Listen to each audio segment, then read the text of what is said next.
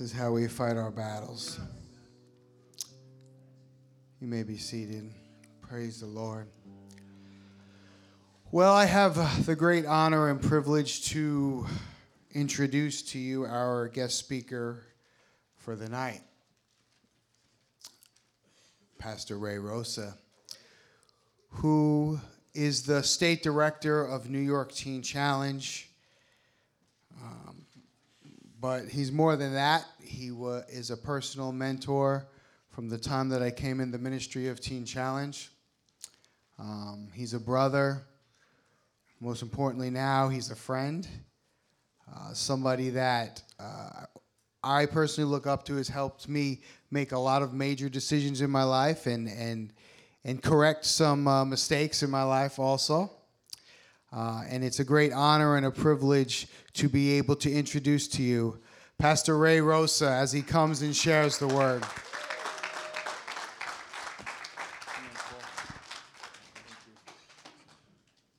Praise the Lord. How's everybody doing tonight? Amen. Was there any anybody new here tonight? Paul asked. I didn't know if anybody raised their hand as they were here for the first time. Oh, okay. Because you had offered to give them Easter colors. And to my wife, Easter colors were a little pill that she took that contained a circus inside of them. And when she popped one of those, you would see elephants and clowns and multiple things in the air. That's not what we're giving tonight. I wanted to clarify that because you're saying you're giving Easter colors out, and the first thing that comes to mind, what are we giving these people? Amen. So, how's everybody doing tonight? Amen. Praise God. As, as Pastor Paul said, my name is Ray, and I, um, I work, I'm with Teen Challenge, ministering with Teen Challenge now for a little while, and um, it is a privilege for me to be here in God's house, um, where it all started. This, this very room that we're um, sitting in right now has so much history. This this ministry has so much history um, all over the world, as some folks um, that you know um, went to the Dominican Republic and Puerto Rico, two wonderful ministries that we just visited. Um, the work that God is doing around the world uh, started here, is what I'm trying to get at. Um, it's not just about us, it's not just about the drugs we were on, because there, there are still hundreds of thousands of people out there who are bound by drugs and alcohol um, and, and most importantly, who don't know Jesus Christ as their Lord and Savior. Amen. I came to Teen Challenge. I came right through this driveway in 1996. I think it was May. And um, I walked up to the window and I asked the lady, as soon as I walked into the backyard, I said, This is not going to work for me. Um, I'm from Queens, and I thought I had to get a little bit farther than Queens for me to get help. And I asked her, Do you have another location? I mean, before asking her anything about what Teen Challenge was, they didn't know what it was. And she said, Yes, we have them all over the world. I said, Well, where's the next closest one? And she said, Long Island. So I said, Great. So can you give me that phone number? She gave me the number. I left and I called Long Island and I spoke to a wonderful intern called Keith. And I asked Keith for directions on how to get to Long Island Teen Challenge. And his response was, If you really need help, you will find out how to get here. Click, and he hung up on me. Amen. and I called back again. I said, I really need help. He says, Then you're going to find out how to get here. Click, he hung up again. and that was my first experience with Teen Challenge. And, and, and, and it wasn't a great one, but it's been an incredible journey.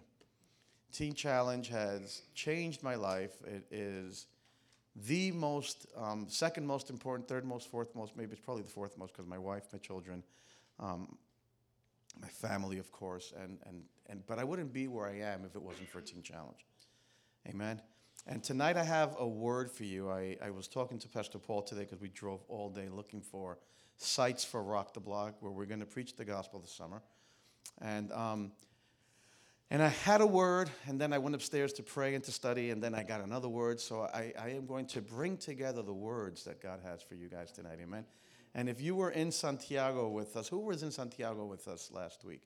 Um, one, two, just two of you. Okay, so you're going to hear a part of something that we spoke about on the Monday morning when I spoke at the um, at the men's home in the Dominican Republic. So if you can, stand with me for the reading of God's word.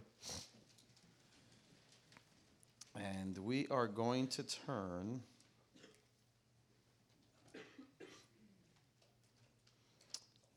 to the book of Exodus. Sorry. Exodus chapter 15. I'm going to take my glasses. Exodus chapter 15, verses 22 to 25. Amen. Exodus chapter 15, verses 22 through 25. Whatever version you have, it might read the following way. It says, Then Moses led Israel from the Red Sea, and they went out into the wilderness of Shur. And they went and they went 3 days in the wilderness and found no water. And when they came to Marah, they could not drink the waters of Marah, for they were bitter, therefore it was named Marah. So the people grumbled at Moses, saying, What shall we drink? Then he cried out to the Lord, and the Lord showed him a tree, and he threw it into the waters, and the waters became sweet. There he made for them a statute and regulation, and there he tested them. Amen? Amen. Father, we thank you for your word. We thank you because your word is powerful. It is powerful to save, powerful to heal, powerful to transform, powerful to guide. And Father, tonight I cannot speak this word without you. Father, this word is just words that are empty if, if it comes from me, my knowledge, my understanding, or, or my effort, Lord. And tonight I pray in the name of Jesus, Lord, that you would speak, that your word would fall on fertile ground, and that the hearts of those that can hear my voice tonight will be changed and transformed by the power of your love. In Jesus' name, amen. Amen. You may be seated. Praise God.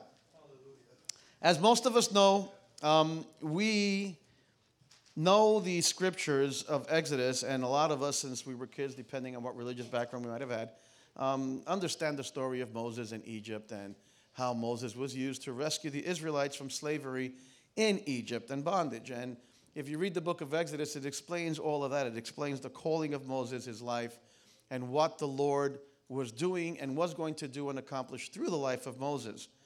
Um, at this particular point, as we've read, Moses was already advanced in his um, experience with the Israelites.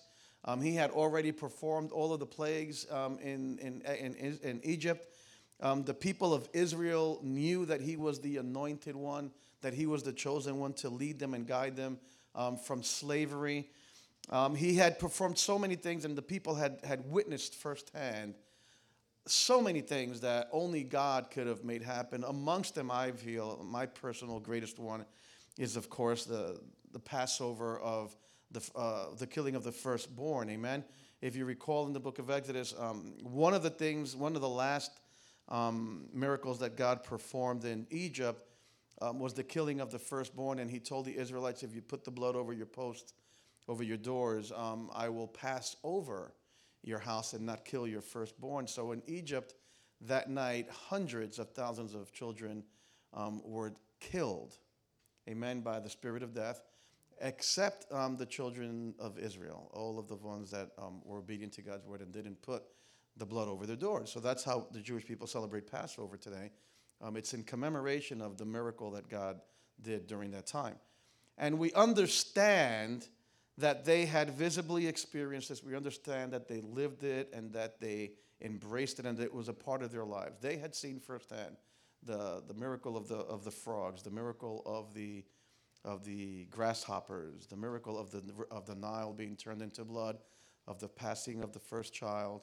Um, what were the other miracles? Can somebody help me with the other miracles, Paul? The flies, the miracles of the flies or the gnats, right? Amen. The locusts the frogs, we mentioned those, the water in the Nile, the blood, right? So all of those things were, did not just affect the Egyptians, the Israelites saw all of these things. Amen? The Israelites saw that they were exonerated from all of the consequences of disobedience of Pharaoh and his people. So they saw that God favored them, that God had his hand upon them. So we're now we're in the desert, we're traveling, and we come upon this place where there is water that is not good to drink. Amen. And I asked myself, why is this story here for us? How is it that we come across this if God is such a great God of miracles? And so I started doing research. Amen. And I, you have to back yourself up a little bit. We're going to go to Exodus chapter 13. And we go to Exodus chapter 13. And this is the story of our lives, guys and ladies. It reads in Exodus chapter 13, verse 17, it says, and this is prior to the Israelites leaving Egypt. It says, Now it came about when Pharaoh had let the people go that God did not lead them by the way of the land of the Philistines, even though it was near. And this caught my attention. It says, God did not lead them by the way of the land of the Philistines, even though it was near or closer. For God said, Lest the people change their minds when they see war and they returned to Egypt. And then verse 8 says, Hence God led the people. Amen. So who led the people? God. By the way of the wilderness to the Red Sea, and the sons of Israel went up in martial array from the land of Egypt. So here, here's, what I've, here's what I've been wondering, or what I was wondering. I said, why the heck would God lead his people to bitter waters? Because if God is leading his people, wouldn't he be leading them to the end of the rainbow where there's a pot of gold, where there's this gigantic blessing? Amen. And, and we as people sometimes resist the leading of God. And we tend to blame God for things that aren't really God's fault. Amen. We, we do things in our lives that prolong the blessing from God. And, and this particular thing here that we have with the Israelites, with the bitter waters, uh, we will come to understand after, the, after they went to the bitter waters, they had another experience for lack of water in Exodus chapter 17. These are the only three scriptures we'll read today, and I can give them to you later on so that you can study them. In Exodus chapter 17, this is after the waters of Meribah, the bitter waters. It reads Then all the congregation of the sons of Israel journeyed by stages from the wilderness of Sin, according to the command of the Lord, and camped at Rephidim, according to the command of the Lord. So God once again was leading them. Amen? God was leading them again. And the people, and there was no water for the people to drink. So here he is again. We're going to do a test by water. Therefore, the people quarreled with Moses and said, Give us water that we may drink. And Moses said to them, Why do you quarrel with me? Why do you test the Lord?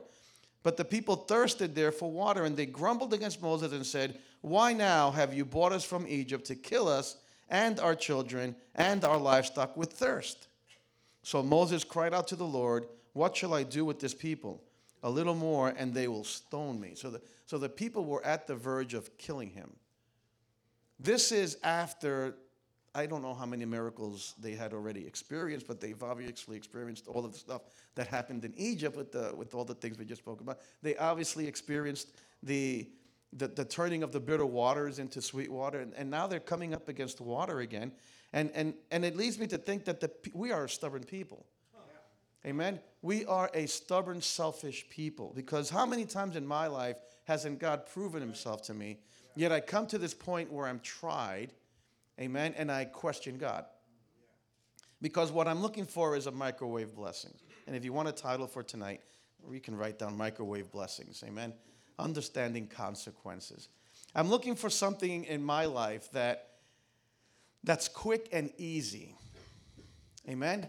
I'm looking for a quick fix. The people of Israel were the people that wanted a quick fix. Anybody always want a quick fix? The reason why I did cocaine was because it was quick. I didn't have to wait for the thing to kick in. It instantly kicked in. Amen. If you ever did drugs, you know what I'm talking about. I'm ADD and I like everything fast. I'm go, go, go. My brain spins 500 miles an hour. And right now I'm preaching, but my brain is still thinking about three other things while I'm talking up here. I have the ability to do that. I consider it a gift, by the way. Amen that I can actually have a conversation in the back of my head while in the front of my head we're actually preaching what we're talking about tonight. Amen. So that's what the ADD things. We want it now. Anybody like that? Anybody anybody like waiting online for things? Anybody like waiting for? I, I, I get upset when I hit the button on the remote to change the channel, and it takes a millisecond for it to go from one channel to the other. There are some TVs that they make that take just just a little too long to change the channel. So I got DVR this week. Thank you. after so many years, you got to get DVR. You get because I got tired of watching the commercials in between my episodes of Forensic Files. I like to watch how people kill people and think they're going to get away with it. Amen. It's the study of, of idiots. Amen. if you know, Forensic Files is a TV show that they people kill each other. They, the wife gave him antifreeze. Oh, but he just got a life insurance policy last week, by the way. What a coincidence. Amen. That's the other guy behind me trying to give you that one. So, unintended consequences. A consequence is, deci- is defined as the effect, result, or outcome of something occurring earlier. Amen. It's something we do earlier in our lives that produces a result later on in our lives. An example of this is aspirin. Has anybody ever known how aspirin was created? It was what? Intended for headaches. Amen. But one of the unintended consequences of aspirin at the, 80, at the 88 milligram level, I believe, it's also what? It's a blood thinner, right? It's a decoagulant. It, it helps, it helps the blood circulate. But that wasn't the original reason why aspirin was created. It wasn't intended for that. Um, if you have now, if anybody sleeps on a Tempur-Pedic mattress, they'll find that it's a very comfortable mattress. It wasn't designed for us to sleep on it. It was designed for astronauts to sleep on it. So another one of the unintended consequences of that is that we now as a society get to consume the products that were designed to send people into space, like the microwave. The microwave wasn't designed for us. It was designed to make something for them to be able to get along in life. So we did things. When I first did cocaine at the age of 18, I never, ever, ever, ever thought that one of the consequences of snorting cocaine would be the destruction of my family. That wasn't presented to me as part of the package. Amen. Part of the package was we're going to party all night. Like the brother said, Mike, I think he was up for 13 days. Amen. Thir- that's a long time. It's a long time even if you're sleeping. Amen. to, to, be awake for 13 days and experience the, the torture of 13 days of, of the persecution and the everything else that goes along with it, it's horrible. So, whoever told you that you were going to go down the life of addiction and despair? Did anybody ever think that that's where it would lead? I didn't think that. I thought it was just going to be party and fun. So, when I spent all of my 10 years of drug addiction in the cocaine part of it, because I first started doing pot when I was in fourth grade, smoked my first cigarette when I was in second grade, and I was just crazy in my mind. And every, I tried things. I, was, I wasn't on a suicide mission, but I was on a suicide mission. I just didn't know it. So at the age of 28, I come into Teen Challenge, and this 12 month program, I think this is just crazy. I've got to do 12 months to get clean of drugs and alcohol. See, I didn't want to take the road that God was leading me down. You see, God could have taken the people down the short way out of Egypt. He intentionally chose the, wrong, the long way for a reason because there is a process that we must go through in our lives that can only be worked out taking the long path with God. Sometimes we put ourselves on the longer path. You'll come into the program, you'll be here for three months, you think you're good, you leave, you go out for three years, you come back, and you do it again. You know what I'm talking about? That's taking the long road. So God gives you what we think is a long road. It's a 12 month program, but we don't want to get clean in 12 months. We want to get clean in 30 days. Anybody know what I'm talking about? Amen? So I don't know if you did drugs as long as I did, but it would have been impossible for me in 30 days to get rid of the addiction that I had that was at least 10 years old. You can't even get rid of a habit in 30 days. You could barely get rid of, of your mind, the way you think in 30 days. So, why would I want to presume that I can microwave my blessing and get it instantly when I wanted it, which is what I wanted to do? Why do people come to Teen Challenge and convince themselves that I can do this thing in 60 days and have the same results as if I was here for 12 months? Yet people think that. People did not start out doing drugs thinking they would end up at Teen Challenge. Those were the unintended consequences. But we must live part of our consequences because we did things that led us to reap what we've sowed. Amen? Amen? So, who do we have to blame for this? Is it Teen Challenge's fault? Is it my fault? Is it your mother's fault? Is it your father's fault? We can come around and I, you can give me 500 different reasons why it might have been your mother's fault or your father's fault. I was abused as a child. CPS came to my house at least three times. I was taken away for interviews to be taken away from my parents' house when I was a child many times because I was very active, if I may. And on the last occasion, my sister was in the bathroom and she wouldn't let me in. So I had to go to the bathroom. And instead of waiting for her to open the door, I went to the bathroom outside the door in the hallway in my house. My mother came. She hit my head up against the wall. I slipped on the pee that was there. I fell on the floor. And when I fell, she put her foot in my face and it left a big mark on the side of my face. So the next day, I go to school and I'm in gym class. And guess what happens when you put your shorts on in gym? Everybody sees what's up with your legs because you're all beat up. Amen. So CPS comes over and they want to take me away. Now, I have every excuse, according to clinical doctors, there is for a person who has to be on drugs. I could blame my parents for having done cocaine for 10 years. But I've come to understand that it wasn't my parents' fault. I, I, I willfully took cocaine and snorted it at my choice and free will. Nothing my parents did to me pushed me or cornered me into making the decision of doing drugs. Nothing they did, nothing anybody's ever done to me. I have to learn, I've had to learn, and I learned to accept full responsibility for all of my actions.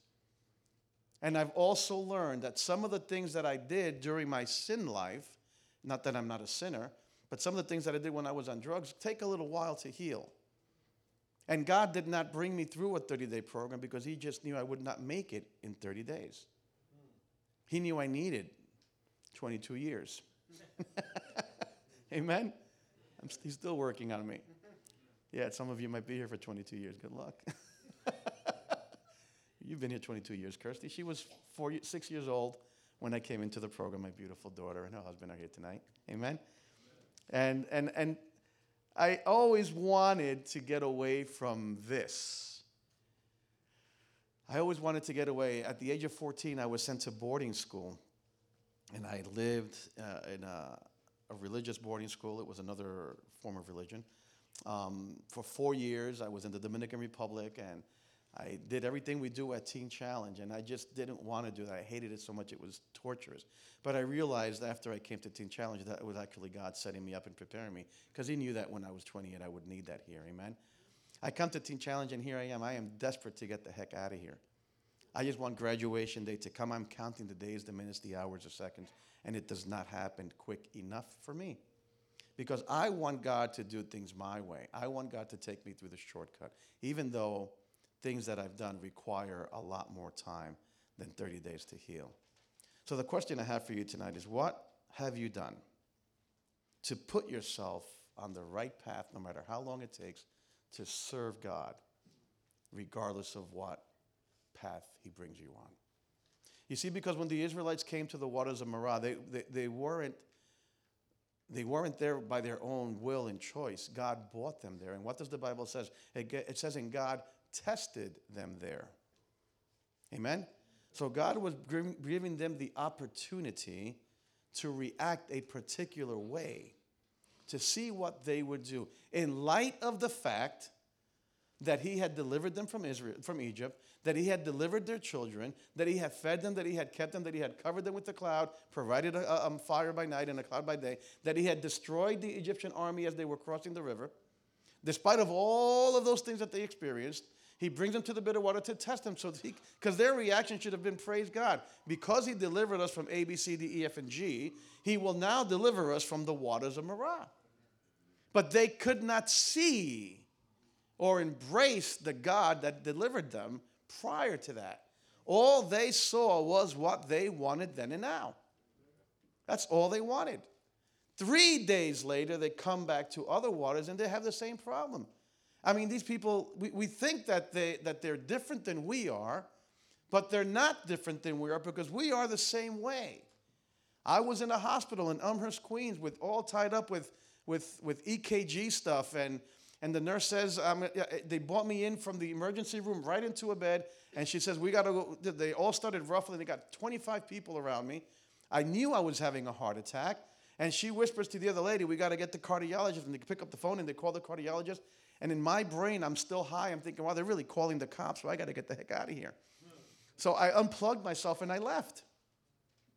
Thinking that she was calling the cops. Now, what the heck are the cops going to do to me? I'm dying. You know, there's nothing for them to do. But in my mind, I'm thinking they're coming. In my mind, I'm thinking it's somebody else's wrongdoing.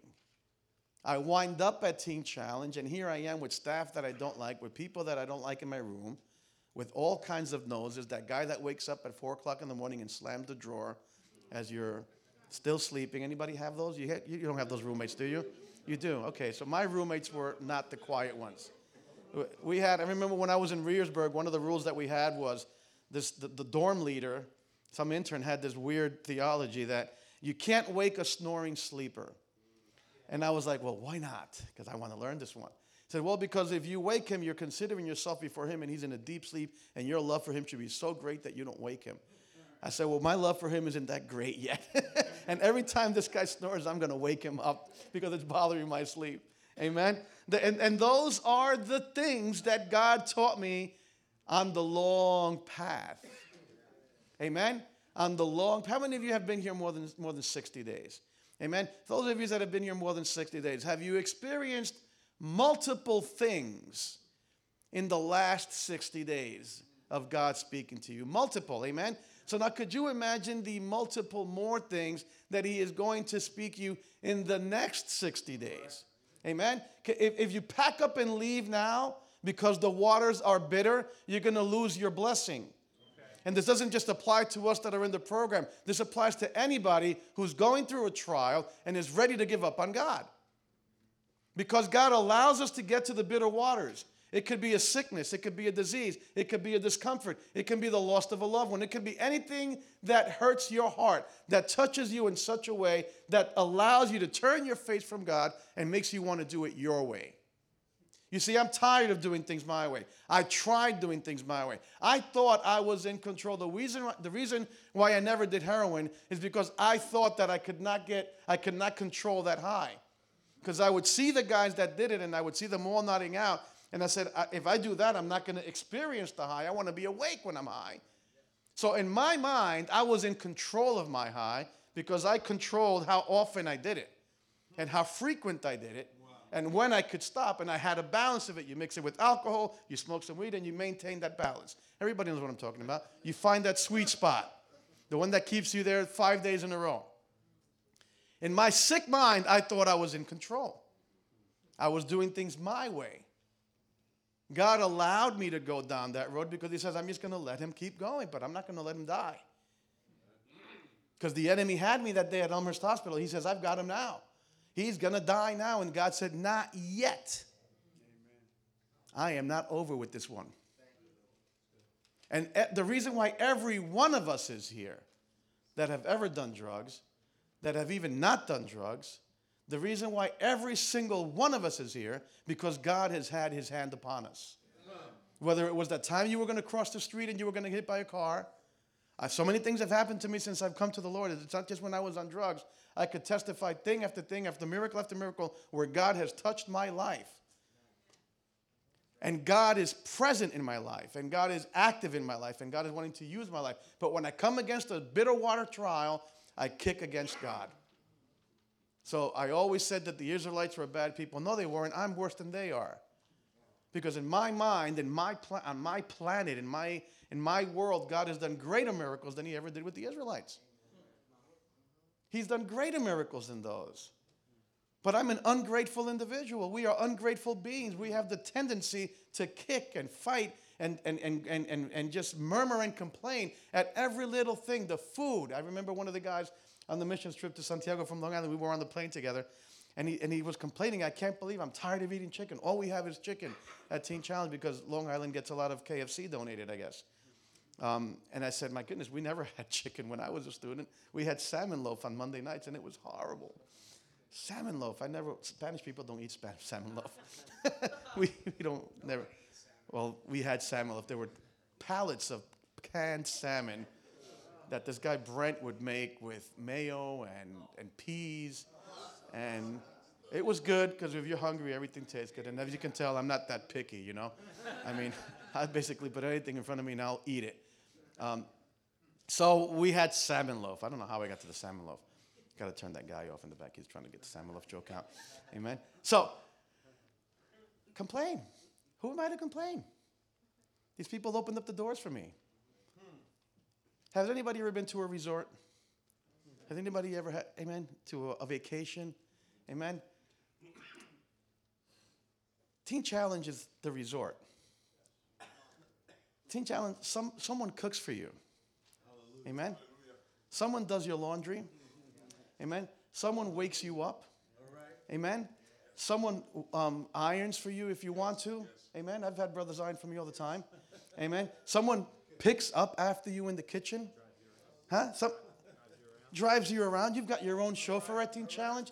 Has anybody ever considered the benefits of Teen Challenge? Amen. If you don't, if you need a shirt, if you need a shirt, what do we have? We have Blessing Dale, Blessing Dale's, not room. That's the room. We got Dale's, bro. Amen. If you need furniture, what do we got? We got TC Furniture. Come on, Paul. Amen. Has anybody ever thought about that? Yes. You have, huh? You have. Somebody washed washes my while I'm outside, somebody's washing my clothes. The guy Josh was supposed to come to me. You know why he couldn't come? Because he had laundry duty. He had to do laundry for the rest of the guys that were used to be drug addicts. And they're over there complaining about the chicken. It just doesn't make sense to me. I never complained about the food like outwardly because I said, what am I going to do? I mean, I'm not working. I'm not paying to be here. Amen. Nobody put a gun to my head and put, put me here. And even if I was mandated here, it was my recommendation to the judge to send me here. Oh, come on, we can go to Rikers if we want. You can go ahead, you can do your time in Rikers, or you can do your time here. Pick it. Some people would rather do their time in Rikers. How many people do I know? We just sent the guy to federal prison because he would rather go to federal prison. He says, I'm done with this. I'm going to go back to jail and do my 10 more years. Doesn't make any sense. That you come to bitter waters and you start complaining. So I challenge all of us here tonight to put together a list of the times you came to bitter waters and what God did for you when you were there.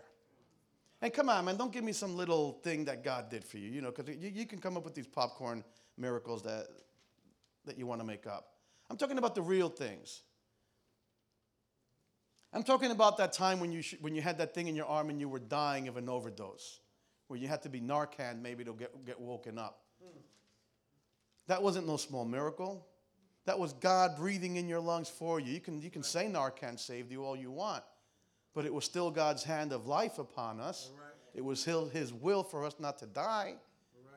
So we come to the 30 day pro to the to the to the 12 month program and we start complaining over what? Why? Why is it that we allow ourselves to be like that when God has proven himself to be so wonderful in our lives? And I'm not saying that I don't complain. I have to keep myself from complaining. I turn on the news every day and I find 5,000 reasons why not to complain. A bridge collapsed yesterday in Miami, and as of the last time I heard, I think six people were dead. And I said, it's a pedestrian bridge. Amen? Uh, what are the chances of the people being on that bridge and collapsing and the people being crushed under that car. Those bridges aren't too big. It's not like the George Washington Bridge. I said, my goodness, that could have been me.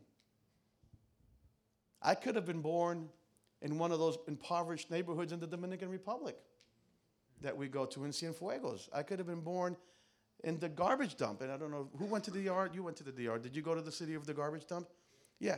Th- those kids, you know what they play with? They play with garbage. Their toys are pieces of garbage. I'm not making this up. Um, Camille, you've lived there for, for many, a year, I think, or something, right? Their, their toys are in the garbage heap. That's where they find their toy, and you walk up to them, and they are smiling like, like they've got a million dollars. So, what do I have to complain about? When, when my consequences were brought upon myself, when I put myself in the situation that I'm in, and when God has already proven himself beyond anything I could ever ask for. See, I should be, God could take me home now and I'd be fulfilled. Because what else do I need? I'm saved. I'm going to be in heaven for eternity. I am no longer going to hell. But what, what else do I need? Other than to reach out and preach the gospel to those that don't know Christ. So, really, that's the only reason why I intend on continuing to live. I've gotten rid of all of my desires. I want things for my family and for an inheritance for my, for my, for my generations. Yeah, but, but does it really matter? Does it really matter when, when all we need is eternal life? And we already have the greatest gift. So why don't you put a smile on your face like you got something? Walking around like you just hit, like you got only three numbers out of the mega millions and you should have gotten six, you know? I hit the win four once. I got five thousand dollars, and I was I was crossing back from my car to the from the bodega to my car after checking my ticket. This was in East Elmhurst. I almost got hit by a car on the way to the bodega because I was excited and all jacked up. And when I came out that I had verified that I was a winner, I got almost hit by another car. Literally, I almost got killed twice in less than five minutes because my brain was spinning on the win four. Five thousand dollars that were gone that weekend. So, what have we done to make us such an ungrateful people? What have we done that when we get to the test of the waters that we allow ourselves to complain and kick and fight when God has been so gracious to us?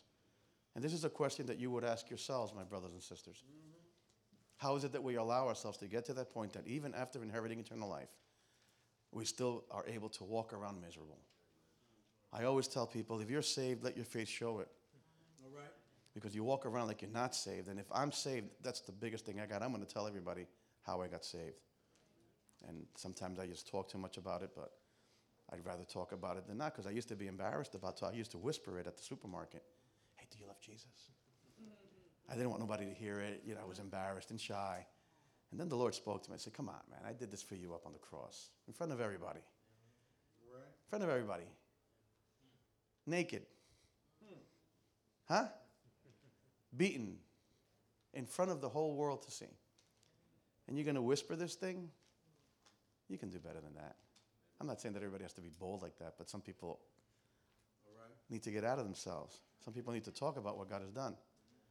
Some people need to tell people that they got the ticket and they hit all. How many numbers are in this thing now? When was the last time you played it, Paul? Come on, tell us. I know you. Huh? Okay. At least 10 years. I think there's seven numbers in it. And then there's like a magic number or something, right? That last ball that they pull out. A blue ball? Is it?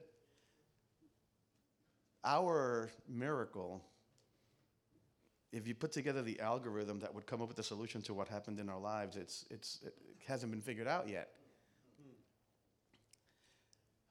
The world is still trying to figure out how to get people off of drugs and alcohol. Are you getting this? For how many years? Forever. And we figured it out. That's right. Jesus Christ. He gets us off of drugs and alcohol in a heartbeat. I came into Teen Challenge June 4th of 1996, and that was the last day I ever smoked a cigarette. That was the last day I ever had a drink, and that was the last day I ever, I ever snorted cocaine. Hallelujah. Just like that. Hallelujah. God did that for me. The world is still trying to figure it out on medication, through therapy, through whatever else they do, which is why Teen Challenge went to the White House a few weeks, a few months ago. I was part of the team that went to visit President Trump and um, um, let me say Condoleezza Rice. It's um, Kellyanne Conway, and we met with her and presented her the faith-based solution for the problem. I said, "You have a drug problem? We have a solution. It's Jesus Christ, right. and He can right. do for the entire nation what He's done for us. He really can." Hallelujah. So I've asked you already. What is it that you're complaining about? Why is it God's fault that you did what you did? Because whose fault is it really? It's ours. And I'm not damning anybody. I'm not preaching a word of, of condemnation. Please understand my heart. The problem is that I see that we walk around thinking it's somebody's fault, and it's not, man. Right. It really isn't. When you embrace and take responsibility for what you did, you will find that your healing will come quicker. All right, all right, Amen. If you remember David, let me just give you two more um, characters in the Bible. What did David do? What was the greatest sin David committed that's recorded? It's he committed adultery with Bathsheba. Amen. And, and, and what were the consequences of that sin? His sons died it says that the sword shall never leave your house. That means that every one of the people that you're surrounded by will all die by the sword. That was the consequence of his sin. Yet, how did David react to that? David embraced the words of the prophet. And he said, I have sinned against you and against the Lord. And he accepted full responsibility for what he had done. And if you can read the book of Psalms and, and a lot of the New Testament, you'll find everything that David wrote about God. Never once blamed God. Never once took it against God, never once held it against God. Joseph, another one in the Bible, was put in the pit, thrown into prison, accused falsely. I think that the span between um, him being thrown into the pit and him actually becoming second in command, I think it was 33 years that went by before he actually became second in command. And in none of those instances did he ever complain or blame God. He always honored God. Always honored God. Always said what was right. Always res- respected his leaders. Always respected authority. He always embraced whatever God had for him. Because the trial that we go through today during this 12 month program is going to help us when we graduate this little span that we're in right now. I was put on indefinite in July, in June of 1997 in Rehrersburg, Pennsylvania for having my family visit me, and I didn't have permission for them to visit. As soon as they left on Monday morning, I got called into the office and they said, You're being dismissed, sent back to induction for two months. And I said, The heck with it, I'm leaving. I've already done the program. I mean, I'm one month away from graduating. What's going to change? What's going to change in a month? I thought. I went to my room and I fell on my knees because I was, I knew that I didn't, that I didn't want to leave like that. I wanted to graduate. And I said, Lord, if you really want me to stay here, then you've got to show up in this room right now. And it was just me in the room. There was nobody else in my room. I said, You've got to make a noise in this room so that I know you're here. And as I was on my knees on the bottom bunk, the top bunk lifted itself off the, off the, off the, off the bed and slammed itself on top of me. That's what God said. You said, You're staying. You're going to finish this 30 days. I went back to Brother Romero, who was my counselor, and I said, I'm staying. Um, what, what, you know, what can you do? Can you, do I have to go? Do I have to come? When, when they saw that I was intent on staying and going back for two months, they, they reduced it to, to, to indefinite. But during that month of indefinite, it was very difficult. It was my last month there. I was supposed to be making preparations to be able to come home, making phone calls, and I couldn't do any of that. But I went through the indefinite in my last 30 days. This is in July of 19, June of 1996, June of 1997 through July of 97 when I, gra- I graduated on indefinite. Amen? I graduated the program on indefinite. yeah, go figure that one out. September of 1997, I'm driving through Queens. I'm drop, I just dropped my daughters off at their house in East Elmhurst. And on the way back, I said, let me pass by um, 37th Avenue. They, they had opened up this nightclub prior to me going into the program in Corona. And I said, let me just swing by and see what's going on in this place, just for the heck of it. Because I heard that they, had open, they were going to open it before I came into Teen Challenge. Let me just go by and see what's happening. As I'm driving down 37th Avenue between Junction Boulevard and 102nd Street, I see the line of people outside the club, and, and my blood starts boiling over inside of me and I start feeling this urge. I said, and I slow the car down as I come in front of the place. And something says, just get out and go check it out. And I said, you know, I'm going to find the parking spot and I'm going to go in here and check this place out just to see how good it is. Because I was a club guy. Amen? Not amen, but I was a club guy. Whatever a club guy is, because I just went into the club and held the wall up because I was too whacked out to even touch anything. I was paranoid in there. So, I drive up, I find the parking spot, and the Lord says, You just need to keep going. And my goodness, just, just five minutes, you know? And the Holy Spirit tells me again, just keep going. So now I'm in front of it, just a little bit past it where I can still see it over here.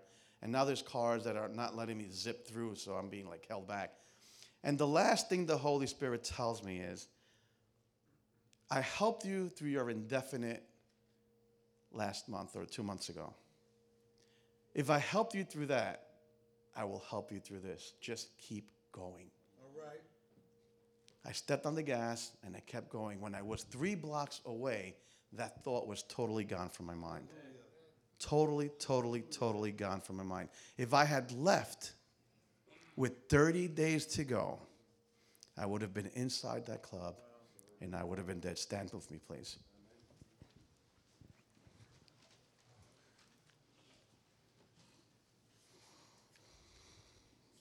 What am I trying to tell you guys? I'm trying to tell you two things. Stop fighting the consequences of what you did and accept responsibility for what you did. Stop fighting the consequences. You did it to yourselves. And if not just on drugs, whatever you did, whatever you brought upon yourself, we did it. It's nobody else's fault. The second you start accepting responsibility from there on, you're going to start, you're going to see how quick you're going to start healing. Amen? Amen? Do you understand what I'm saying? I'm not putting you guys down. I'm lifting you up. I'm giving you love. I'm letting you know. Stop looking for the person. Stop looking for somebody to blame. If you ask a politician, he's always going to blame somebody else. He's going to blame the party. He's going to blame this guy. He's going to blame that guy. He never blamed himself. Never takes responsibility for what he does. Take responsibility for what you did. The good thing about this is that our consequences, when they're tied in with God, are always going to have great results. So even though we should have been dead, God says, no, no, no, no, no, no. This might take a while, but I'm going to bless you. I'm going to bless you because I love you. Because I'm going to use all of that to help all the people around the world that need to hear your testimony about what I've done in your life. And this morning, I want to ask you if you are tired of complaining to come to these altars. Now you're going to say, Well, I'm not going to go up there because that's going to be admission to complaining. Amen. But I'm up here with you because I complain every day. I complain every day. I'm a spoiled brat. I'm a spoiled individual. If my food isn't the right temperature, I complain. If the water isn't right, I complain. If they mess up my drink at Starbucks, boy, do I complain. Amen? God shows me every day what's wrong with me. It's my decision to fix it. Come on. It's my decision to fix it. Understand that He's got you down the long road, guys, but it's because He loves you. The 30 day program wouldn't have worked for us, guys. We're special. Amen? We're special. Say, I'm special. I'm special. That's why I need a 12 month program. Oh, I didn't hear too many of you guys say that. it got quiet. Let me try that one more time. I am special. I am a son of the king. And my problem is so great that it requires a 12 month program. But my blessing is so great that it will come within those 12 months. And they will continue for all the days of my life. Come on, you got to proclaim those blessings because He's got them for you. Give God and yourselves a clap offering. Uh, yeah, give it to yourselves. Give it to yourselves. Give it to yourselves. Why give it to yourselves? Because there's many people out there who haven't come in yet. That you guys made the choice to get here. You came, you fought, you kicked, you, you, you, screamed, whatever you did. You might have been mandated here. You might have been mom dated here. You might have been dad mandated here. Dad dated here. Son dated? You were mom, mom dated? Oh, your son dated you here. I mean, your son put you here. Whatever it took, bro. Amen? So, who are you doing this for? God and your son. He deserves it. It's over, bro. You've done enough to him. Why did he bring you here? Because he loves you. You think he hates you? No, he loves you. Thank God for your son. Thank God for your son. Thank God for your son.